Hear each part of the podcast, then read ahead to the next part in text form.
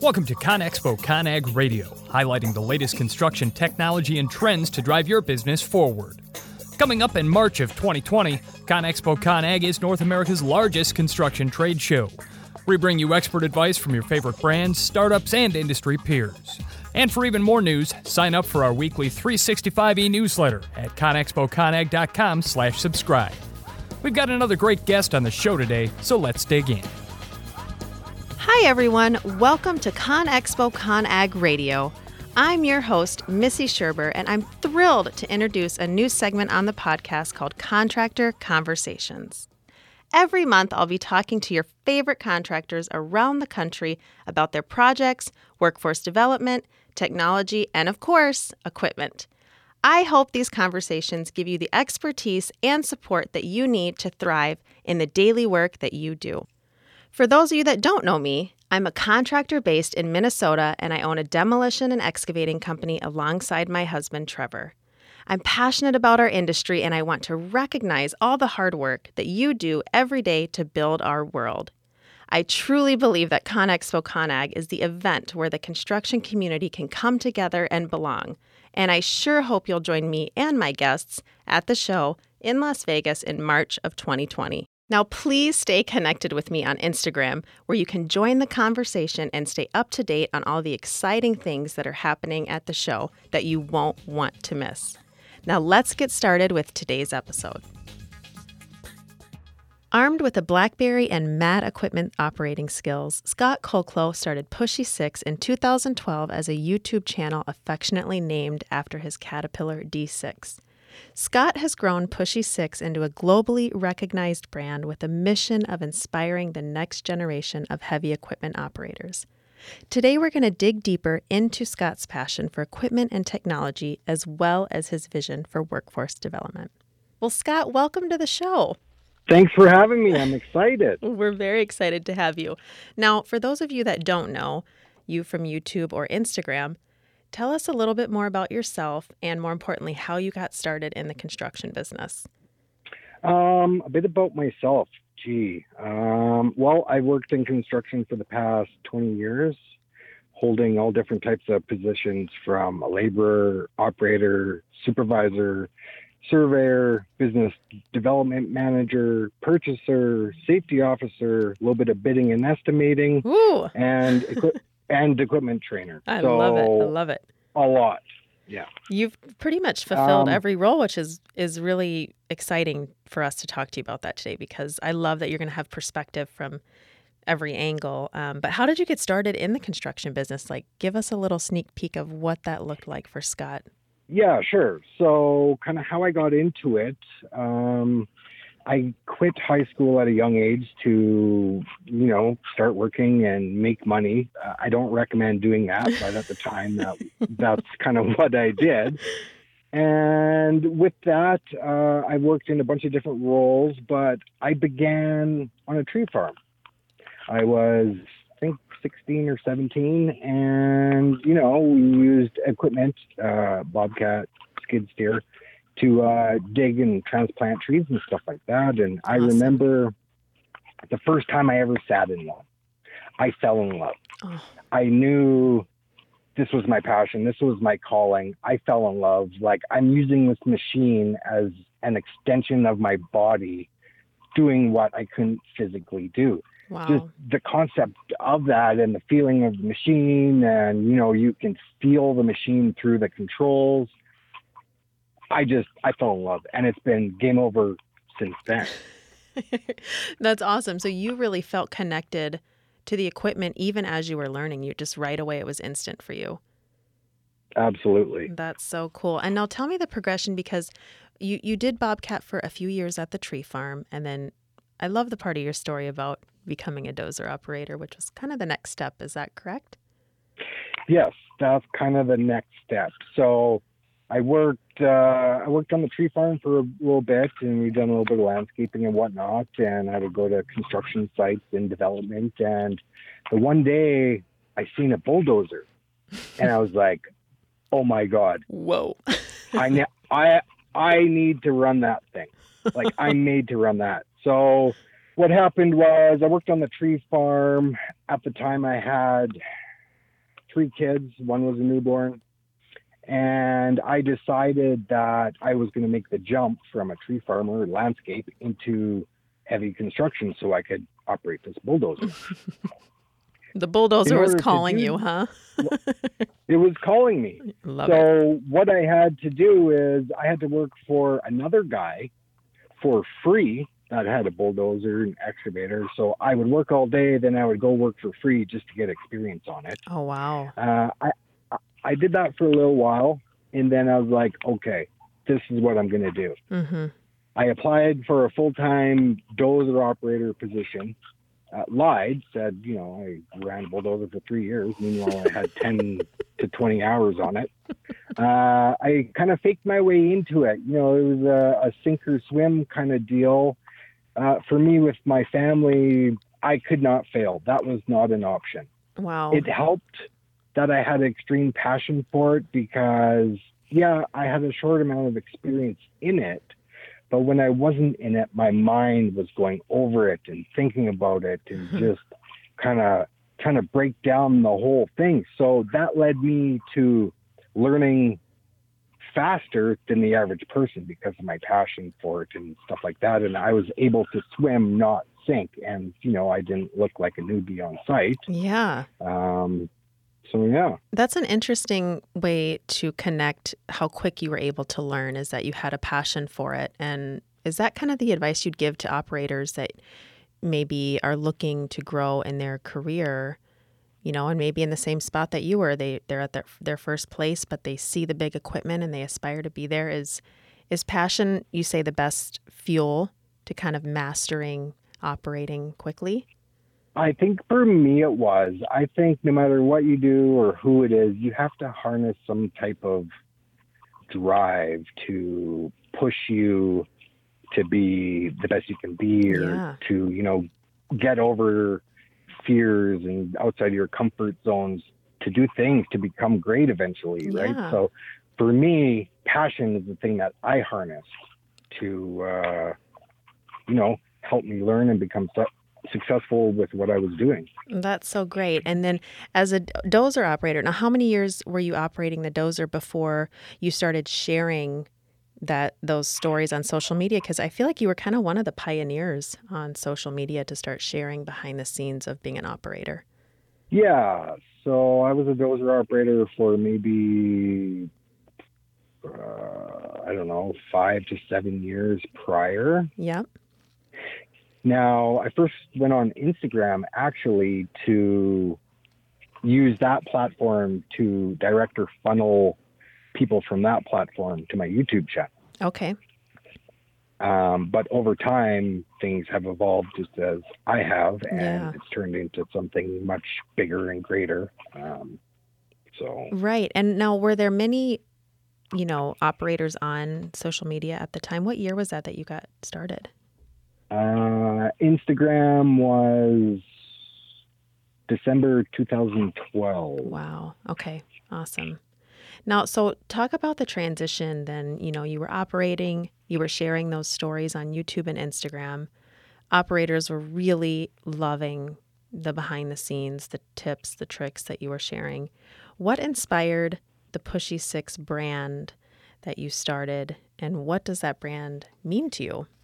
Well, I think my passion directly inspired me to form Pushy 6 Mhm. Uh, I wanted to show the world what I was passionate about. Yep. I also wanted to bring some type of, some type of change to an old industry, hmm help people somehow, some way that could make a true difference.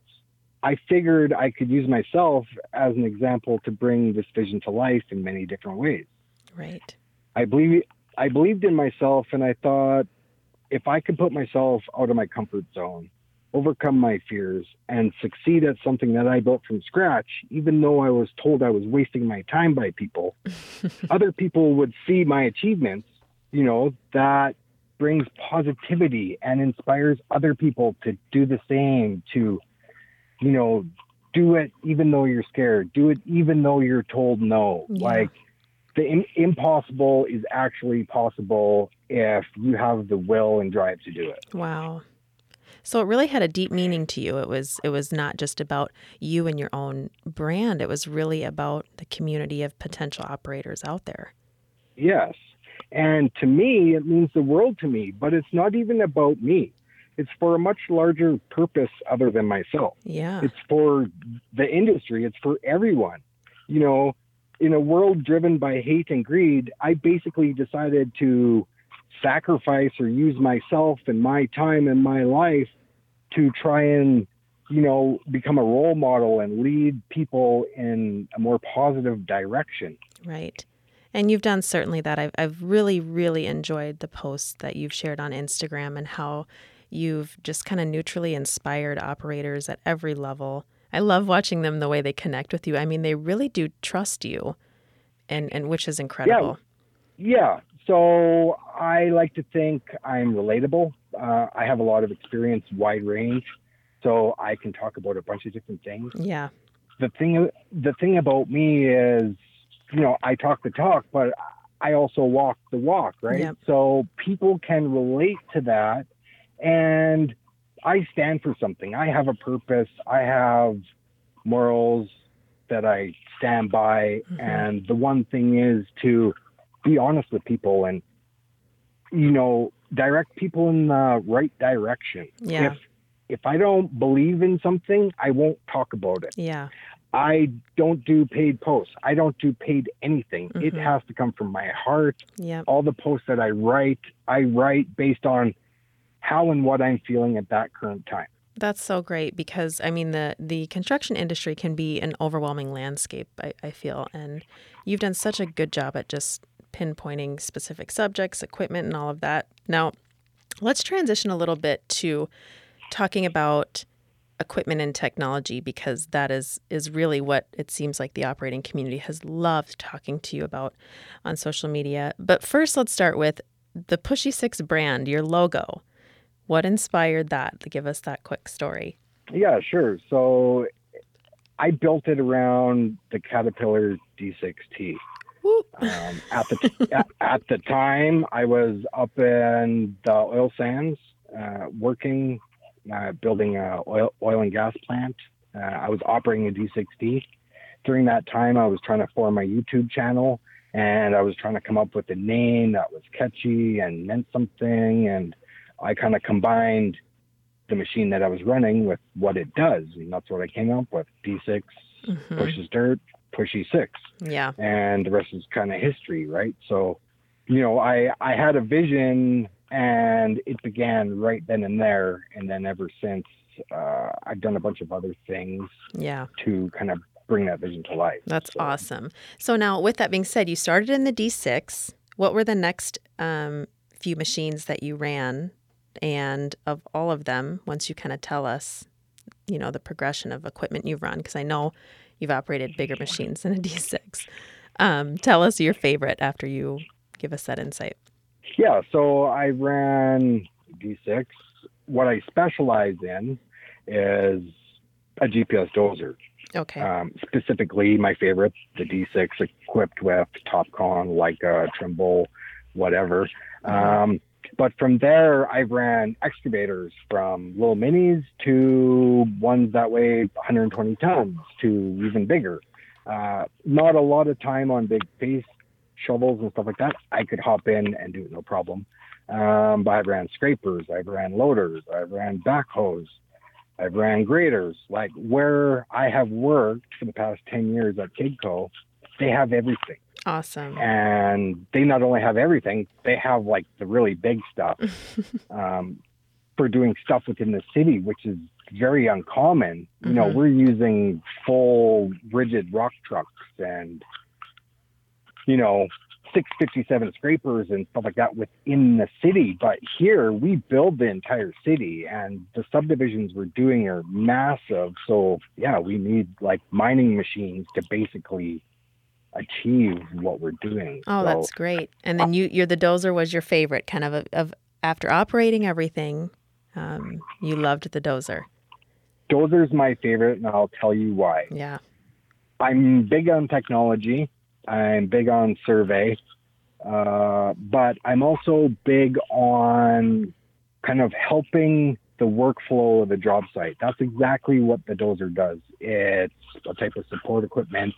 Doesn't really make money, but it helps other equipment. So in most cases, what the bulldozer does, it goes around the job site nonstop, helping other people complete their jobs or come after to complete the task, get it finished, or whatever. Wow. The bulldozer is always on the move, unlike an excavator. It gets kind of boring. You're stuck in one spot. Where the bulldozer, you're doing different tasks. You may push a pile, and then you may go trim a pond to grade that uh, excavator is cutting, or you might have to go do some ripping for some scrapers. Like the tasks are so much more than the average machine. Wow, I've never even thought about that with the dozer, that it's really kind of one of the support systems of a continuously flowing job site. Yes. That's so great. So that's really what you liked about the dozer was that it was nimble, you were kind of hopping everywhere and supporting everyone, which is kind of really who you are as a person is just supportive. So that's that's so interesting. Now talk more about the 2D, 3D grade control um, and how that increased your productivity and profitability. And you're speaking to the audience here, but you're also speaking to Trevor and I as we look to invest for our own business in the 3D grade control. Talk to us about the productivity and profitability of that. Well, um, I've been pushing machine control since 2007. Yep. I've had a lot of pushback and I've ignored it because I simply knew what it was all about. Like it improves efficiency crazy. Um, like I can't even find the words to explain how efficient it is. You're only moving dirt once. You're able to see the site built before you build it. Mm-hmm. You you can turn on site and see what you have to do next. Mm-hmm. You use it to manage the dirt and the job site uh, while you're working. So you're kind of not replacing the surveyor, but you have a surveyor on site that is checking nonstop for errors or what needs to be done. Okay.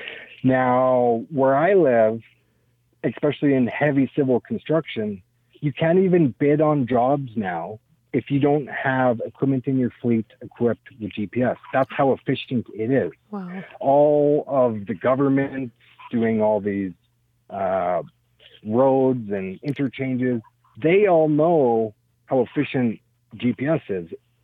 So if you have machines equipped with that, it's going to cost them less to get that same job done Wow. using a contractor with GPS versus one that doesn't have that in their fleet. Wow. So there's actually a demand in the marketplace of customers that are aware of what this can do for their job site, how more much more efficient it can be. Yes, absolutely. Now, 2D is great. You know, there's lasers and there's all this used for different things. Yeah. Um, you know, which which is a a good uh, cheaper option than the 3D machine control. Mm-hmm. Um, but now our machines uh, are beginning to eliminate the need for the 2D. For example, there's grade assist and stuff like that that come on a new cat machine that does the same thing as a 2D, but you don't need a laser. You don't need nothing. It uses sensors within the machine to know where grade is. You set the benchmark just as you would with a laser Right. kind of, and then you do it with the machine. So now you don't need a laser, you don't need a guy on the ground, you don't need a 3D model, nothing.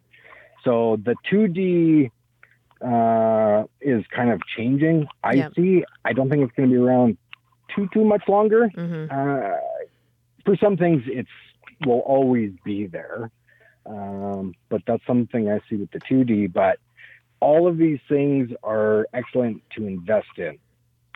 Awesome. And that kind of leads great into my next question. Um, and I want to ask this question first from the contractor's perspective and then the operator's perspective. But what advice do, would you have for contractors when it comes to investing in new technology?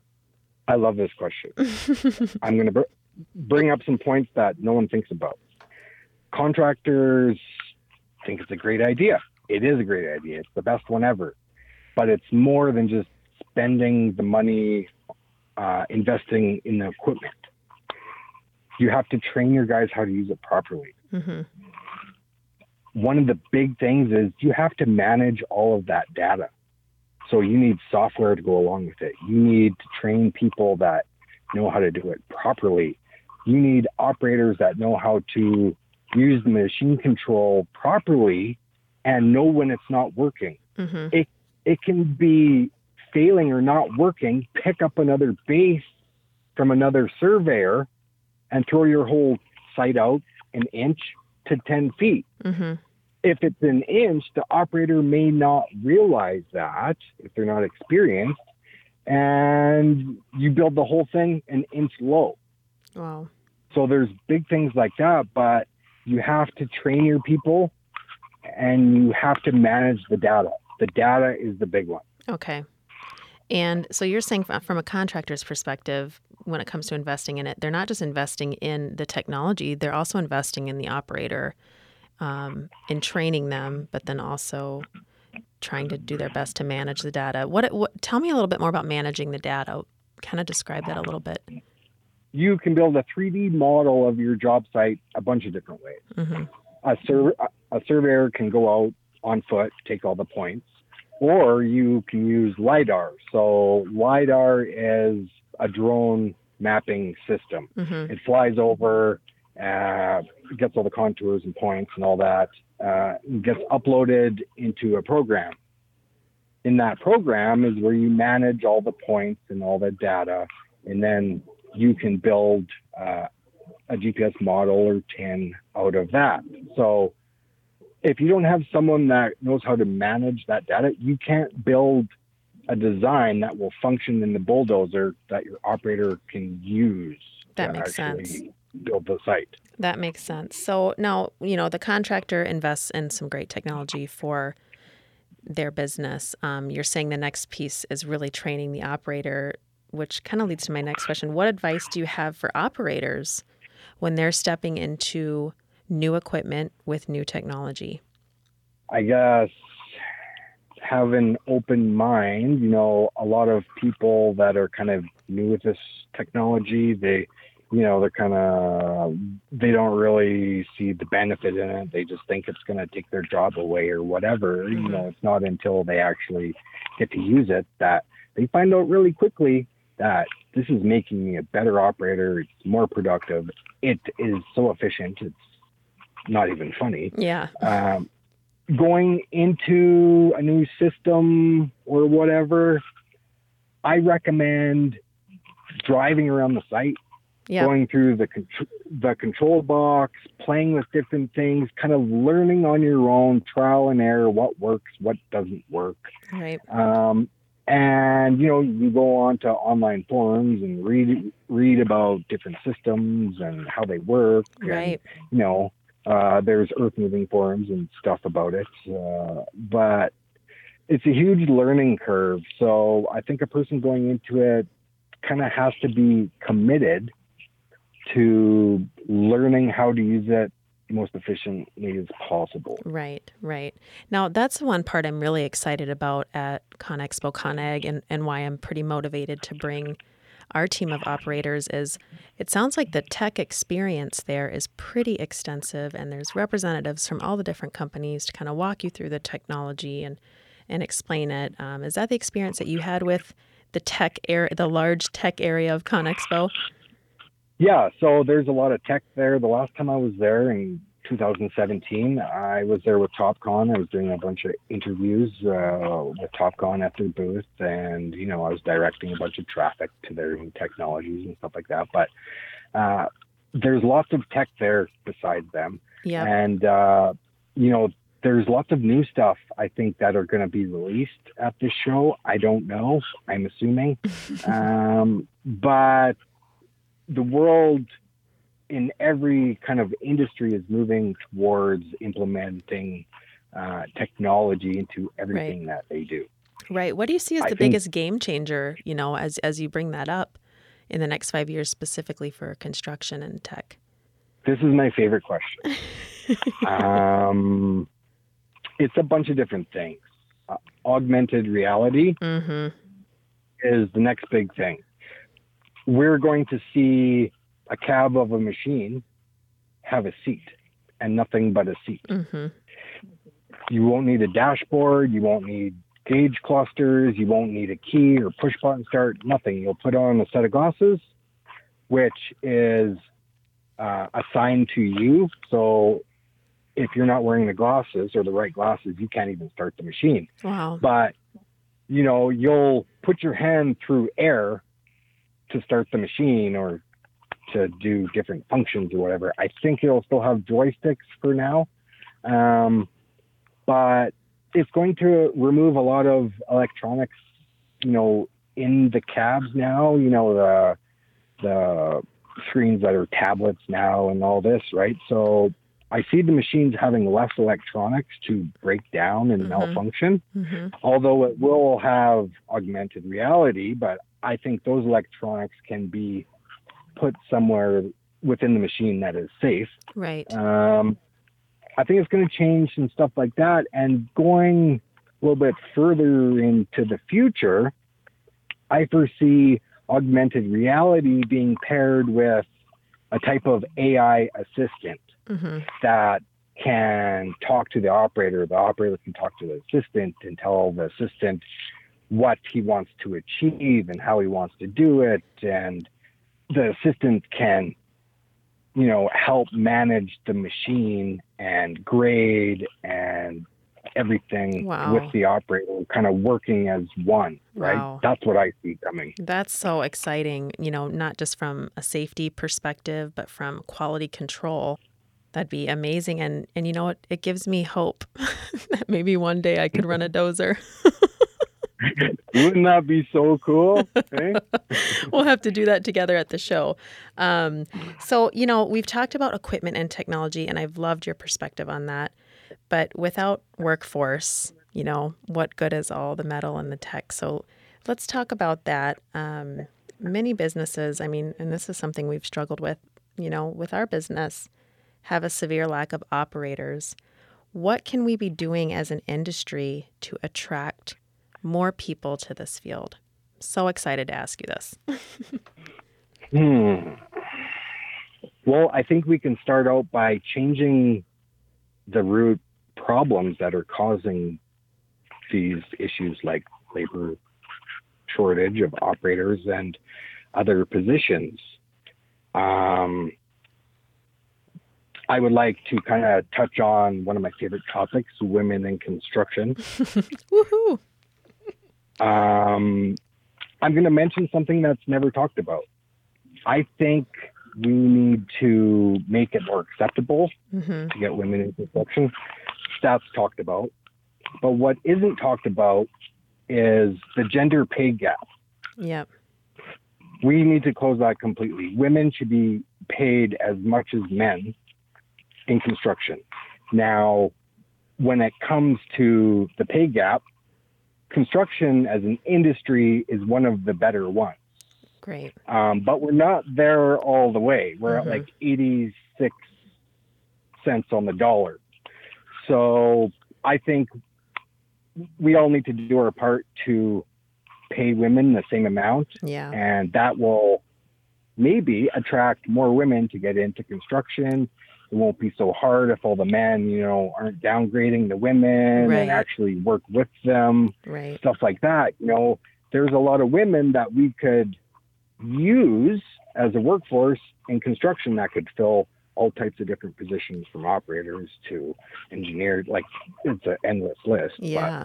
So you think, you know, let's kind of work on the pay gap to attract more women into the workforce. Now tell me really quick, you had an experience where you were training. This was about a year ago, I remember seeing. You trained a woman operator and it was just a great experience. I mean, she just spoke the world of of you. Tell me about that experience, quick, what that looked like. I've trained many women. Yeah. Uh, I believe in them, always have. That's why I go out of my way to do it. Um, but yeah, it was a great experience. Now, guys aren't going to like this, but in general, I find women to be better operators. Wow. They're calmer. They don't have egos. They have more finesse. They take care of their stuff better. They clean their machine. it's a huge, long list. Yeah. And when you put all that together, they make a better operator. Wow. Scott, I like it. So I think that's a great way to talk about, you know, attracting women into the workforce. But what about too? I mean, you have a lot of there are a lot of male, you know, potential operators, I think, who maybe love to work with their hands or love to be outside and, and might be in a different career path. What do we do to attract, you know, that community of of, you know, professionals out there into our industry? What is your thought? What are your thoughts on that? Well, I think our industry in general has many unpleasant stigmas that Mhm. push people away. Uh, so there's some things like that we need to change Yep. together. Yep. Uh, we need to make it attractive. We need to actually put leaders as leaders. Mhm. There's a bunch of people that are, you know, supervisors and stuff like that, that they're not people persons. They're not leaders. They know how to move dirt. Mhm. So what happens is, yeah, there's production, but then you have a bunch of upset people and high turnover, and it's kind of endless, right? Right. So So kind of maybe like that. push more leaders into those top positions, those management positions, so that people are more inspired to be in the industry, stay industry. I think that's great advice. Um, now, here's one I'm I'm curious. What are some things construction companies can do to attract to attract top talent, um, but also retain and keep that top talent? And, and you're a very talented operator, so this is I think, an important question to ask you. What can we do? Well, to attract them, you know, we can change stigmas. We can um, change the image of construction uh, using social media. hmm Um, I think that's the biggest way to recruit people these days and get out certain messages and whatnot. We need to connect and engage with these people, hmm and that I think is the biggest way. Yep. Now, it's one thing to attract the person, it's another thing to keep or retain them. Now, on social media, you're able, you know, to control your own image and stuff like this as a company. You know, we're the best company ever. We do this, this, this. We care about our people. And then when they attract the people, hire the people, the people start working, it's a whole different story. hmm So I see some issues like that happening. I'm not going to mention any names, um, but you know that's hurting many different things. But I think we need incentive programs and we need to engage with the employees and make them feel like human beings. Yeah. We need to involve them. We need to ask their opinions. People love being involved. They love to be a part of something. We Yeah. need to involve the people Yes. into the company more than it's ever really been done. Okay. You know, it's it's been thought of a, as a numbers game, but Mhm. it's not. It's a balance between production and empathy of your people. Yeah, that's so great. I, that's the best advice, and and you're resounding kind of a message that I really heard consistently in my interview with Keaton Turner and also Ryan of Rock Structures, where you know you're really involving your team and you're rewarding them and you're empathizing with them, and so I I think you just really nailed it when it comes to advising construction companies on what they can do you know, to retain. Um, which what can managers do? Because I know you've been in those management positions to build a positive workplace culture or morale. Well, it all starts at the top, so it's got to start there. But there's a bunch of different things you can do, and that is start by treating people uh, how you like to be treated. hmm You know, we all need days off. We all have families. We all have problems. You know, and you have to have this balance between production and your people. Hmm you know so to retain them you know you have to accommodate and you have to be aware and work work with your people. You know there's there's a lot of people going through a lot of stuff at home. There's depression and there's all these things in our world today that affect people. And at work you're just supposed to suck it up drop everything and be this person that is invincible Mm-hmm. and you get some boss that doesn't even care about anyone Yeah. and he's dictating and you know he cares about his production timeline not about his employees Yeah. and when we change that type of thinking i think that's when we're going to see a huge difference and we'll be retaining people and there's a bunch of different changes that will you know come stem from that Yeah, that's fantastic advice to to really think about finding balance between production and people. I, I just love the way you put that. So I think one place for people to really find value is at the family reunion we've all been talking about, which is Con Expo Conag. um, yes So let's talk about that. Tell me your first memory of attending Con Expo Conag.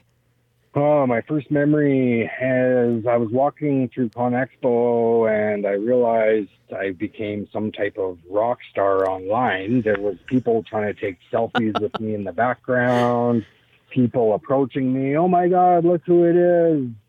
Um, you know, I during that show I talked to several hundred people that recognized me. I stopped to talk to every single one of them That's great. and uh, yeah, so that's one thing. But Con Expo is amazing. It's unlike any other equipment show. It's held in Vegas. Uh, you know, there's a lot of stuff to see there. It's very big. It's Mhm. not too big. Like Bauma, Bauma's way too big. Con Expo is perfect It's the perfect you know, but going going to Con Expo, you need to you need to do some planning. Yeah. I didn't plan, so I walked everywhere, and I was on the fourth day with two days left, or yeah, two days left. I couldn't walk anymore. I had to rent like a little scooter to boot around on to do the rest of the show. That's awesome. So it's a lot of planning, but there's a lot of new things at Con Expo. This is where companies and manufacturers they use this event to premiere new products and uh, innovations, and it's a huge lift. Yeah. Everything construction is there.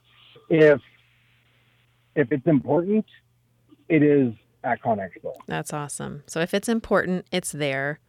And there's a lot of passion walking around, but you're saying have a plan, you know, of where you want to go. What what booths were kind of your favorite to hit uh, in 2017 when you were there? Uh, my favorite booth was Cat booth as usual, uh, TopCon, and uh, Engcon actually. You like their I like, yes, I like the Engcon booth because you could get in and try the tilt rotator. Now, prior to that Con Expo, I never seen one in real life. I knew the value in it, but I've never tried one and stuff like that, right? So right. in that at their booth, I was able to hop inside and actually try it, right? Oh, so that's so great. but- there's a lot of demonstrations going on for equipment. There's some that you can hop in and try yourself. Uh, a lot of great things. You know, there's big cranes and you know, there's all sorts of different forms of construction. I, I like to stay kind of based around earth moving type stuff. right. Um, that's kind of where my passion lies. So For that's sure. Where I stay. But So I feel like this is a silly question, but what keeps you coming back to Con Expo besides the metal? it's the people. So Yeah. when I was first there, I went to an Instagram meetup. I'm pretty sure it was the very first one ever in the world.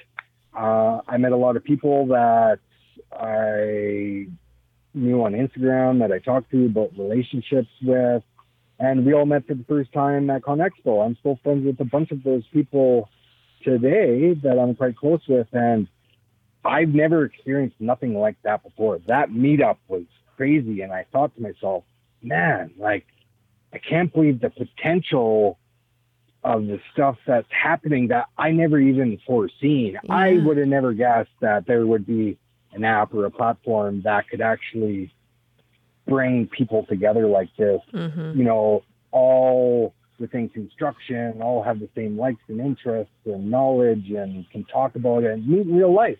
Yeah. That's an amazing thing. So it was pretty powerful then that, that people are brought together from that Instagram meetup, and and we are working on doing something similar at this next Con Expo, which I'm excited to come out with the details with. But I love that you're connecting. You know, it wasn't just the products and the tech; it was the people, and and you're saying you still have those relationships to this day.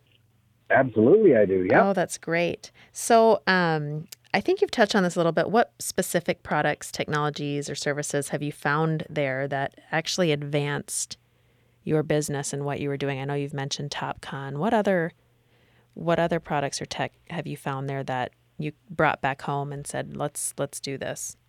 Uh, well, I don't think I really found any that you know at where I work they didn't have that already. Okay. Kidco has kind of everything they they need, and if they need something, they get it. And, you know, they have a whole division that that's what they do. Um, so I don't think I really found nothing like that. I found a bunch of different things, you know, that were good for other companies that I could make people aware of on Instagram and YouTube and stuff like that. I think that's kind of the power of me going was not finding something for myself or who I work for is you know, but for everybody. So I went and I learned about different things and then I passed on this knowledge and made people aware of these other products that no one knew about. They didn't have any reach. There was no TV commercials. There weren't any newspapers. Like there was no advertising of these attachments or whatever it may be, right? So mm-hmm.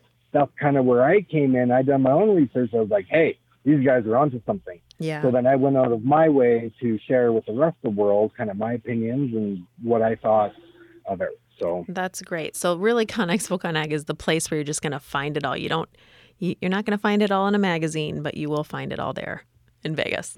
yes, yes, Awesome. you will. And the thing I do know about events like this is you're able to buy machines at the show. You know, uh, depending on who it is, they may have like deals or specials or show discounts, stuff Yeah. like that, right? So you're able to kind of buy machines at the show or attachments, software, whatever, hmm cheaper than you would, you know, going to a store or online or whatever, right? So Oh, that's great for great. owners to know. That's good. Yeah, yeah, it's great to go in person. So, And what about too? Um, you know, real quick for operators, why is it important to bring operators to ConExpo ConAg? Because I know there's a large community of owner operators that go. Um, but tell us really quick, why is it important to bring our operators to the show? Well, where I used to work at Kidco, they would bring all their foremen. Now, there's a bunch of different reasons why to bring a foreman, but to bring the operator is, you know, that goes into retaining your operators. You're involving them. You Yeah. care about their opinions. You're going out of your way to involve them. Like, you can't just give someone a coffee mug and think they're going to be happy, you know. So Instead of a coffee mug, bring them to ConExpo. That's great. yeah, I know, right? but a lot of people who go from companies, they're corporate, high level people in most cases, and they're not in the field using these machines, using these products, whatever it may be, right? So yeah, it looks good, but what's the operator's opinion? That's great. And I think that goes back to your whole retention. I mean, can you imagine, you know, for companies to just start maybe that's part of the reward program that you were talking about is is, you know, if you do good here and there, you know, we're bring you to Con Expo. I think I, I love that that you're saying that. Let's transition from the coffee mug to Con Expo. Yes. Well, thank you so much, Scott. We really hit some awesome things about equipment, technology, workforce development, and attending the show, which I'm really excited to see you there. I hope that you will go in a dozer with me and take a selfie. Absolutely. Let's do it. Awesome. So we like to end with a rapid fire round. So I'm just going to have a couple quick questions and I know we'll let you get back onto the field. But what was your very, very first job? my very first job uh, was age 13. I was a computer technician. I was building computers, installing uh, hard drives and CD-ROMs and floppy drives. You know, that's going back in time a little bit, but that was my first job. Awesome. What was your very first car? My very first car was a 1981 Lincoln Continental lowrider, equipped with air ride suspension. I could, you know, bounce the front of the car off the ground. Oh, and my it had goodness. dingle balls and the whole works. That's awesome. Now, if only we could do that in the equipment, huh? yeah, yeah. No, if you weren't doing this, what would you be doing? Which I don't think, I, I don't think that's a question for you. Um, that's a tough one because this is, it's made me into who I am. Uh, It's everything that I am. But Yeah. if I had to pick something, I would say probably racing cars of some sort. I'm a huge car fan. so- Great, great. I heard Cat Team is looking. um, oh, I'm not that good. no, but, come on. Now, what song gets you pumped up in the morning? Geez, that's a tough one. I've been trying to think about that, and it's a bunch. But I would have to say, "Till I Collapse" from Eminem. Oh, that's a good one. Who is one person you wish you could have dinner with? Uh, Mike Rowe. Oh, good. Yeah, he, he's great, isn't he? He'll be Yes, at the show. there are a lot of similar things between me and him. I think, and we could relate to each other, and you know, stuff. So Awesome. And then, what is your favorite piece of equipment and why? the Caterpillar D6 XE. It has evolved from the D6T into the XE. And that's your favorite? That's my favorite for a bunch of reasons. Yep. And last but not least, your favorite gas station food, because we all know that is a part of our life as construction workers. um, a good old cheese-filled jalapeno smoky. oh, cheese filled jalapeno smoky. Is that in the hot, kind of the hot? Where is that? That sounds amazing. Yeah, it's like in the hot thing at like 7-Eleven I love it. Whatever. Awesome. Well, thank you so much, Scott. I know you're a very busy guy, and we just so appreciate your insight and knowledge and wisdom that you've given us today. And we are really excited to see you at the show. So thank you again for your time. Awesome. Thank you very much for having me. Of course. Have a great day. you too. And that's going to wrap up this edition of ConExpo ConAg Radio. If you like the show and think other people should listen too, make sure to subscribe and maybe leave a review on iTunes. We'll be back next time with another great guest. Until that time, be sure to visit conexpoconag.com slash subscribe to sign up for our weekly e-newsletter. More than 30,000 other construction industry pros are already receiving news and insights to move their business forward.